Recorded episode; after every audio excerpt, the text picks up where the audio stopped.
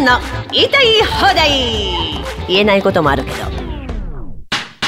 えー今回は岸信介のこぼれ話を語ります。お相手は産経新聞記者の菅原慎太郎さんと渡辺博さんです。はいよろしくお願いしよろます。しくお願いしますお願いしますはい、岸信介さんのこぼれ話でございますよ。作者はね、渡辺さんでございました。なんか書き足れないこととか言っていただけたら。あ岸はなんか巣鴨プリズンに入っていた時にですねうん。あのーなんかまあ自分は軍人じゃないんですけれどもこう軍人を見ていてなんだあいつら情けないなって思ったそうなんですね。俺はこんなに元気だぞっていうことをですね、強調するために、うん。あのー喋ってるのが私は月に2回必ず決まって無声をしたって、それだけ元気だったっていうことをですね。お話になってますね。それどうやって使うんですか？その。話月2回は元気なあれなんですね。ちょっとわかる頻度は私わかんないんですけど。私ね、あの、安倍元総理のお母様、はい。ね、岸信介さんの娘さんですよね。え娘さんですよ。娘です娘です娘さん。はい。そうそう。ですね。私、お会いしたことがあって、はい。一緒に写真も撮らせていただきました。あそうですか。もうそっくりですね、岸信介さん。に。うん。うん、紛れもなく DNA ですよ。そっくり。お品のある方でね。はい。素敵でしたよ。それからやっぱり岸信介をやろうということでやられたんですか？講談は講談は？はい渡辺さんが作ったからね。渡辺さんが作ったからやったんですか？そうだよ。まあ、今年はやっぱり安倍さんですからね、なんと言ってもね、悲しい話ですけども。それと、そうそうそう。岸信介さんは亡くなられた加瀬秀明先生、評論家のね。私、結構可愛がっていただいてて加瀬さんもおっしゃってましたね。岸信介はもっと評価されていってね。ということを言っておりました。関係ないですけどなんかなんか星論壇の大物となんか付き合いあってでもその頃可愛がってもらってた時、そんなに私、そこまであの、そこまでの日本の歴史あんまり知らなくて、なんか、あ、そう。え？あの、なんちゃって、ほら、講談師だからさ、なんちゃって歴史しか語ってなかったんだけど、だから、あの、すごい人だってことを、今だったらもっと分かったよね。当時は加瀬先生が大物だということをしよくいや、知らずに。大物だとは聞いておりましたが、あいや一応聞いてたんです 今だったらもっとお話、はい。もっとああいうこと聞いとけばよかった、こういうこと聞いてよかったって思いますよね。かもったいない。もったいないね。ええ。ちなみにその安倍さんのお母様と会った時っていうのはどんなお話をされたんですか？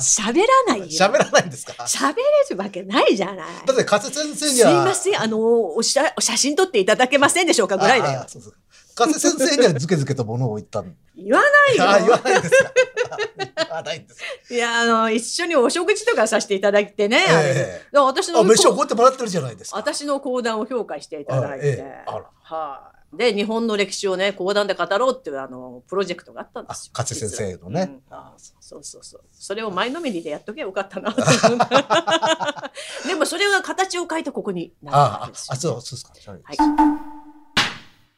あ、これ一つだけ言っていい？加瀬先生が書いてあったんですけど、えージョン・レノンの奥さん、小野洋子さん、はい。あいとこなんですよね。ご。親戚だそう親戚です。はい。ねで、ジョン・レノンのイマジンってなんか反戦化運動みたいな、はい。なってるじゃないですか。はい。あれ違うらしいですよ。あのほら、小野洋子の影響で、はい。日本のこの神話、はい。ね、うん。古事記とか、はいそれを聞いて、まあ、八百万の神がいっぱいあるわけじゃないですか、はい。日本は。ただ、欧米って一神教ですよね。はい。それにすごくジョン・レノンって、はい。あの、あわあ、すごいって感じて、それで生まれたらしいですよ、 Imagine って。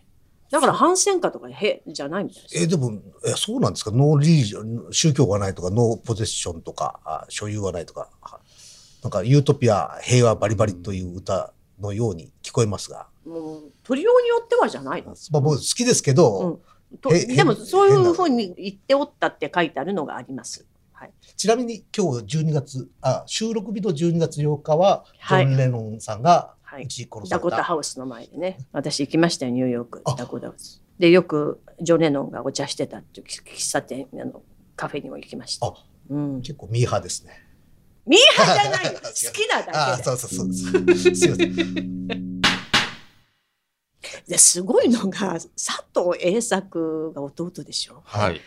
何なの？すごいんですね。何なの？えどの騎士の弟が兄弟して、まあまあ兄弟して総理大臣ですからね総理大臣はいで、すごい仕事されてるじゃないですか、お二人して。ああそうですね日本のために。はい。で、すごいなっていうのが、よくはわかりませんよ。全部調べたわけじゃないからね。岸信介さんも佐藤栄作さんも、いい意味で、あの、総理大臣、政治家としてしたたかですよね。ああ、はい。いい意味で。うん。日本を良くするために、日本のためにどうしたらいいかって、はいその外交から何から。はい。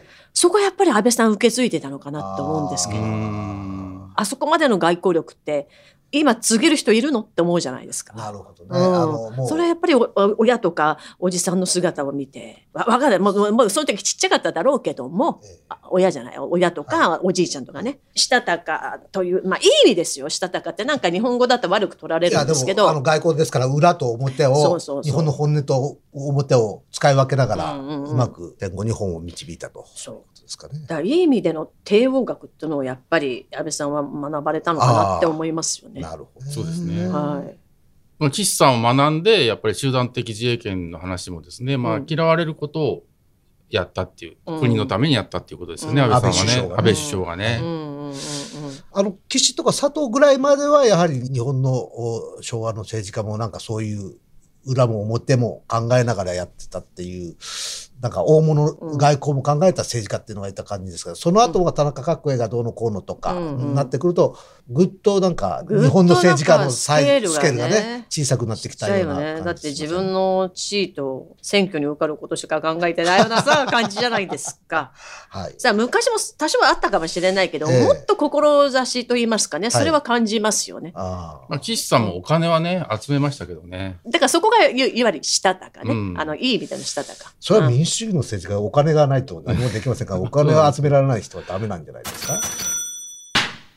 けれども、岸さんは、やっぱり憲法改正はできなかったっていうことで、はいあ安倍さんが受け継いだんですけれども、やっぱりできなかったっていうことこれで、なんでですか？この長い年月。なぜできないんですか？これ。これすっごく不思議なんですよ。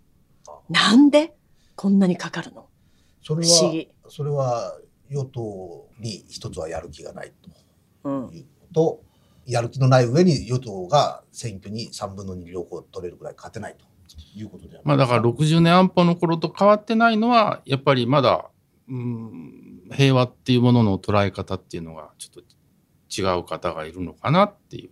いまだにその未だに。空想的平和主義そうですね。とらわいれてなかなか勝手にさあの空想してもらうにはいいんだけどさそういうのが国会に入ってされると困っちゃうんだよね。多いじゃないですかうんあだからやっぱりあれだな。